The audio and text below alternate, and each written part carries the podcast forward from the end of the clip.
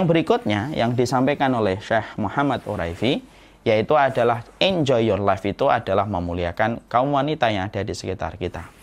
Di sini kita menjumpai bahwasanya memuliakan wanita kata para ulama banyak para ulama mengatakan memuliakan kaum wanita itu sebanding dengan mempersiapkan peradaban. Karena peradaban itu akan tegak berdiri kokoh menebarkan bau wangi yang semerbak di atas muka bumi ketika kita mempersiapkan kaum wanita dengan sebaik-baiknya. Makanya tidak ada agama yang paling detail mengatur wanita kecuali Islam. Tidak ada agama yang paling menjaga dan mengatur kaum hawa kecuali adalah wanita. Ya. Makanya kita perhatikan, ya, tidak ada agama yang paling detail mengatur wanita kecuali adalah Islam sebagaimana tidak ada agama yang paling peduli dan mengatur dan menjaga kaum hawa kecuali adalah wanita. Slide-nya, Fadil. Jadi di situ kita mendapati bahwasanya kenapa Islam itu detail mengatur wanita bukan hanya diatur bagaimana pakaiannya, tapi dalam Islam itu diatur bagaimana wanita berjalan, apakah dia di depan laki-laki atau di belakang laki-laki. Itu sampai jalannya diatur dalam Islam. Ternyata kita menjumpai jalannya wanita tidak boleh di depan laki-laki. Makruh. Kalau ada laki-laki yang berjalan di depan perempuan, itu kalau bahasa ulama terdahulu, itu ahlaknya buruk. Kenapa? belakang wanita bisa menjadi senjata setan untuk dihiasi bagian belakang wanita sampai menimbulkan sesuatu yang diharamkan timbul dalam pikiran seorang laki-laki. Wanita mukminah tidak akan pernah membiarkan dirinya berjalan di depan laki-laki dan dia tidak tahu apakah laki-laki di belakangnya punya penyakit hati ataukah tidak. Terus sampai sedetail itu. Sampai maaf ya, sampai urusan darahnya aja diatur. Padahal banyak wanita saja ketika melihat darahnya aja merasa jijik. Tapi dalam Islam saya diatur mana darah nifas, mana darah istihadah, mana darah siklus bulanan, semuanya diatur. Sifatnya bagaimana kalau disebut darah haid, sifatnya bagaimana kalau istihadah, sifatnya bagaimana kalau itu darah nifas. Kenapa sampai sedetail itu? Karena sesungguhnya tidak ada agama yang paling detail mengatur wanita kecuali adalah Islam. Bukan hanya mengatur, sampai menjaga pun itu adalah Islam. Makanya kita lihat barang mahal kalau kita lihat di mall itu tidak boleh dipegang. Kalau itu barang mahal, tidak boleh dibawa pergi ke mana-mana. Coba kalau kita datang ke toko ponsel yang mahal, itu selalu ada alatnya yang kemudian dipasang ke handphone supaya tidak bisa dibawa kecuali setengah meter dari tempat pertamanya. Dalam bahasa komersialisasi barang, ternyata kita mengenal barang yang paling mahal adalah barang yang tidak bisa untuk dipegang dengan sembarangan, dibawa dengan sembarangan pun tidak bisa kalau barang itu mahal. Makanya dalam Islam menempatkan perempuan itu mahal, dicentuh kulitnya pun tidak boleh, kecuali kamu harus bertanggung jawab di hadapan Allah dulu. Kamu pengen pegang kulitnya dia? Oke, boleh. Kamu temui dulu bapaknya, kamu temui dulu ibunya, kamu bawa keluargamu, kamu persiapkan maharnya, kamu siapkan komitmen kamu untuk bertanggung jawab dunia dan akhirat, baru kamu pegang kulitnya. Orang mukminah itu paling tahu ketika mereka adalah orang yang diatur oleh Allah dan dijaga oleh Allah dan yang maha penjaga. Dengan sebaik-baik penjagaan. Cuma wanita hari ini lebih senang untuk melihat gaya kehidupannya sebagaimana kehidupan Bollywood, Hollywood, Korea. Yang mereka itu senang dijadikan objek. Dan tidak dijadikan menjadi sesuatu yang terjaga. Makanya kemudian memuliakan wanita memiliki sebuah hal yang sangat besar. Makanya Syekh Muhammad Uraifi lalu berkata, salah satu kualitas hidup kalau kamu itu mempersiapkan wanita-wanita di, di sekitarmu. Mempersiapkan yang terbaik bersama dengan istrimu, mempersiapkan berinteraksi yang terbaik dengan ibumu, berinteraksi yang terbaik dengan anak perempuanmu. Karena apa? Laki-laki mulia itu adalah orang yang bisa memuliakan seorang wanita pada tempatnya. Itu kualitas hidup. Makanya kemudian kita menjumpai pahlawan Islam itu lahir tidak pernah jauh dari rahim yang taat kepada Allah. Selalu ada unsur wanita yang hebat di balik setiap laki-laki yang hebat. Bahkan kalau boleh saya bertanya sama Bapak dan Ibu, Bapak Ibu dan Bapak Ibu tahu apa persamaan antara Imam Bukhari, Imam Syafi'i dengan Imam Ahmad? Persamaannya itu sederhana benang merah di antara tiga ulama besar ini persamaannya apa? Persamaannya sama-sama menjadi yatim, tidak punya bapak. Berarti yang membesarkan Imam Syafi'i seorang diri ibunya, yang membesarkan Imam Ahmad seorang diri ibunya, yang membesarkan seorang diri Imam Bukhari itu ya ibunya. Tidak ada seorang laki-laki yang kemudian memberikan begini, yang memberikan bantuan sebagai sebagai kawamnya seorang ayah. Tidak ada. Tapi Masya Allah wanita merangkap sisi kawam dan merangkap sisi umi. Sampai lahirlah ulama Imam Bukhari. Kita berhutang kepada ibunya Imam Bukhari. Kita sampai mendapati Imam Ahmad dengan satu juta hadis yang dihafalkan. Kita hutang sama ibunya Imam Ahmad. Dan kita hutang kepada ibunya Imam Syafi'i sampai membentuk madhab Syafi'i yang banyak tersebar di Indonesia. Dan salah satu ulama yang saya cinta itu salah satunya Imam Syafi'i. Dan ternyata di balik tiga ulama besar itu benang merahnya apa? Sama-sama yatim. Berarti adalah ada seorang perempuan luar biasa yang beriman. Dia tidak tamat S1, tidak tamat S2 yang hanya untuk kerja di belakang meja. Bukan. Dia mempersiapkan peradaban.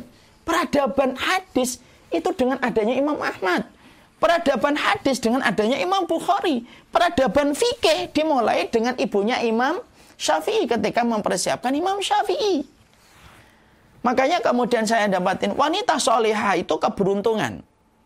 Ya, di dalam satu slide ini, tolong lihat. Wanita solehah itu keberuntungan. Makanya sampai kemudian kita jumpai bahwasanya sang ayah itu kalau kemudian dia memiliki anak solehah, dia terjaga hijabnya dari api neraka. Kata Rasulullah kalau ada orang tua punya dua anak perempuan yang dia jaga solihat, terjaga kehormatannya, maka sesungguhnya akan menjadi hijab antara orang tuanya dengan api neraka. Masya Allah hijab dari api neraka. Kalau anaknya dua solihah, perempuan. Sang suami, kalau dia mendapatkan istri soleha, sebaik-baik partner menuju kepada akhirat, itu adalah seorang istri soleha. Tahu kapan berkata, kapan harus diam, kapan mengingatkan suaminya untuk terdorong dalam kebaikan. Sampai Rasulullah bersabda, sebaik-baik investasi yang dimiliki seorang laki-laki, istri soleha, ketika membantunya dalam urusan akhirat. Keberuntungan juga untuk sang anak. Anak siapa yang tidak beruntung kalau mendapati ibunya solehah? Dia anak itu tidak butuh hanya wanita yang pintar. Tapi anak itu butuh seorang ibu yang solihah. Kenapa seorang anak butuh ibu yang pintar? Untuk mewariskan akiu kepada sang anak. Kenapa sang anak butuh ibu yang solihah? Karena hati sang anak tidak bisa dibasuh kecuali seorang wanita solihah. Makanya saya menyampaikan di akhir dari slide ini, karena pahlawan Islam tak jauh dari pemilik rahim yang taat kepada Allah. Makanya di sinilah kita akhirnya menjumpai Syekh Muhammad Uraifi berkata, enjoy your life. Yaitu adalah ketika kita punya seni. Memahami dan bersama dengan kalangan wanita dengan berbagai macam keterbatasan dan kekurangan. Makanya Rasulullah SAW mengatakan, Istausu bin nisa'i khairan. Berikanlah nasihat kepada perempuan itu dengan cara yang baik. Karena tidak mudah, kata Rasulullah. Sebagaimana dijelaskan oleh para sahabat, oleh para ulama. Fa innal mar'ata khuliqat min dila. Sesungguhnya perempuan itu diciptakan dari tulang rusuk yang bengkong. Fa inna a'waja sya'in a'lah. Yang paling bengkong itu atasnya.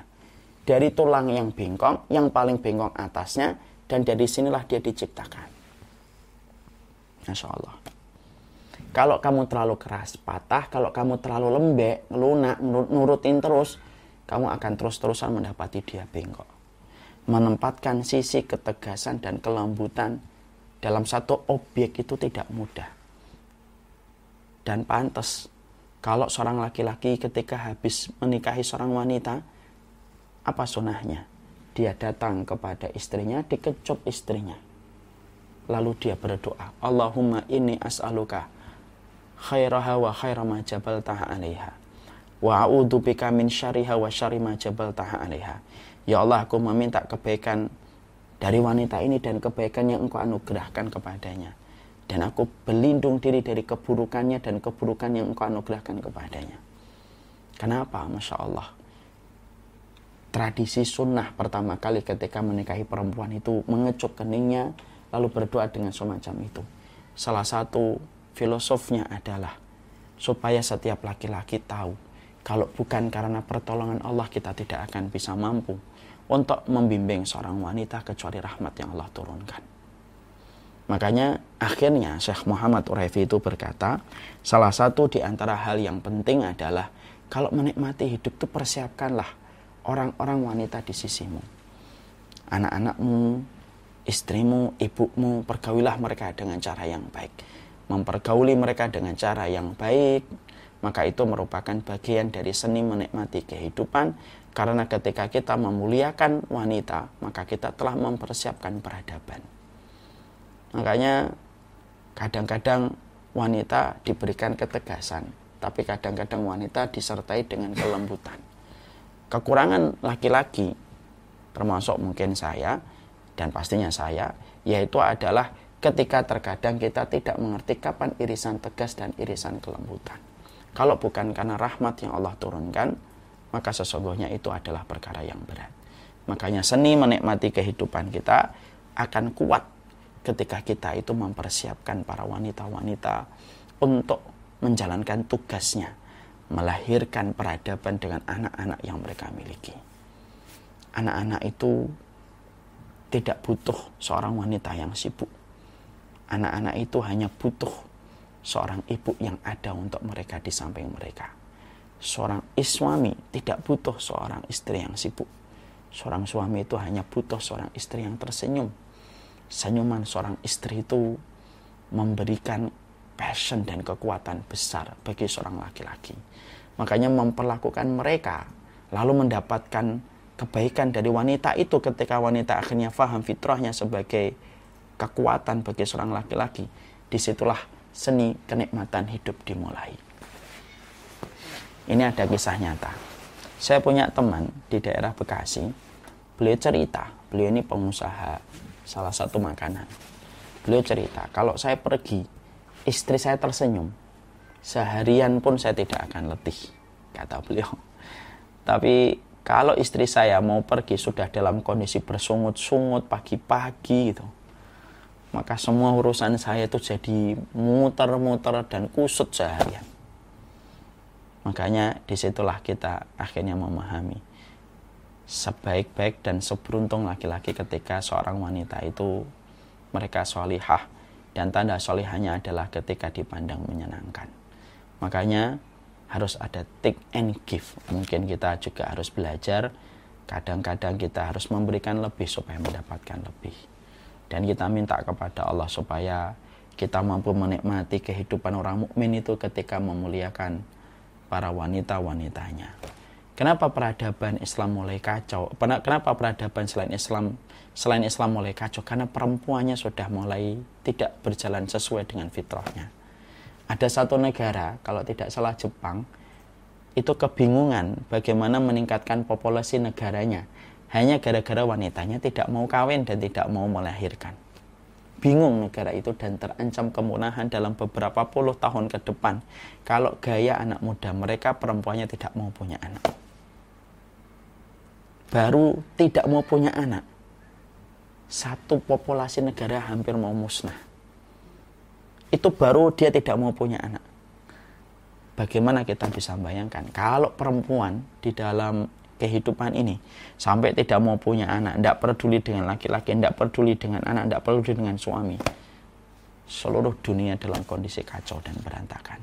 Betullah kata Syekh Muhammad Oraifi. Sesungguhnya kenikmatan hidup dimulai dengan kita menikmati kebersamaan dengan wanita-wanita halal di sekitar kita. Maka ini juga kesempatan saya untuk mengucapkan jazakillah khair kepada istri saya tercinta Ibu atas semua yang telah dilakukan. Dan saya mengharapkan para laki-laki yang ikut di sini juga bareng-bareng kita menyampaikan apresiasi kita kepada istri kita. Terkadang kita masih tidak tahu apa yang harus dilakukan karena laki-laki adalah makhluk yang selalu harus belajar setiap waktu untuk mengenal wanita yang ada di sekitarnya yang halal dari ibunya, istrinya ataupun anak-anaknya. Sesekilah khair atas semuanya dan saya juga mengajak kepada semua para bapak untuk menyampaikan apresiasi sebesar-besarnya kepada para wanita-wanita halal di sekitar antum. Enjoy your life dimulai ketika kita mempersiapkan peradaban dan peradaban itu dimulai dengan kita menyamankan perempuan sesuai dengan kaidah syariatnya. Ada ketegasan, ada kelembutan kadang lembut, kadang tegas, kadang tegas, kadang lembut. Dan itulah yang akan bisa memberikan kebaikan kepada para wanitanya. Ini yang kita harus paham. Sekali lagi terima kasih istriku atas semua khidmah dan pengorbananmu.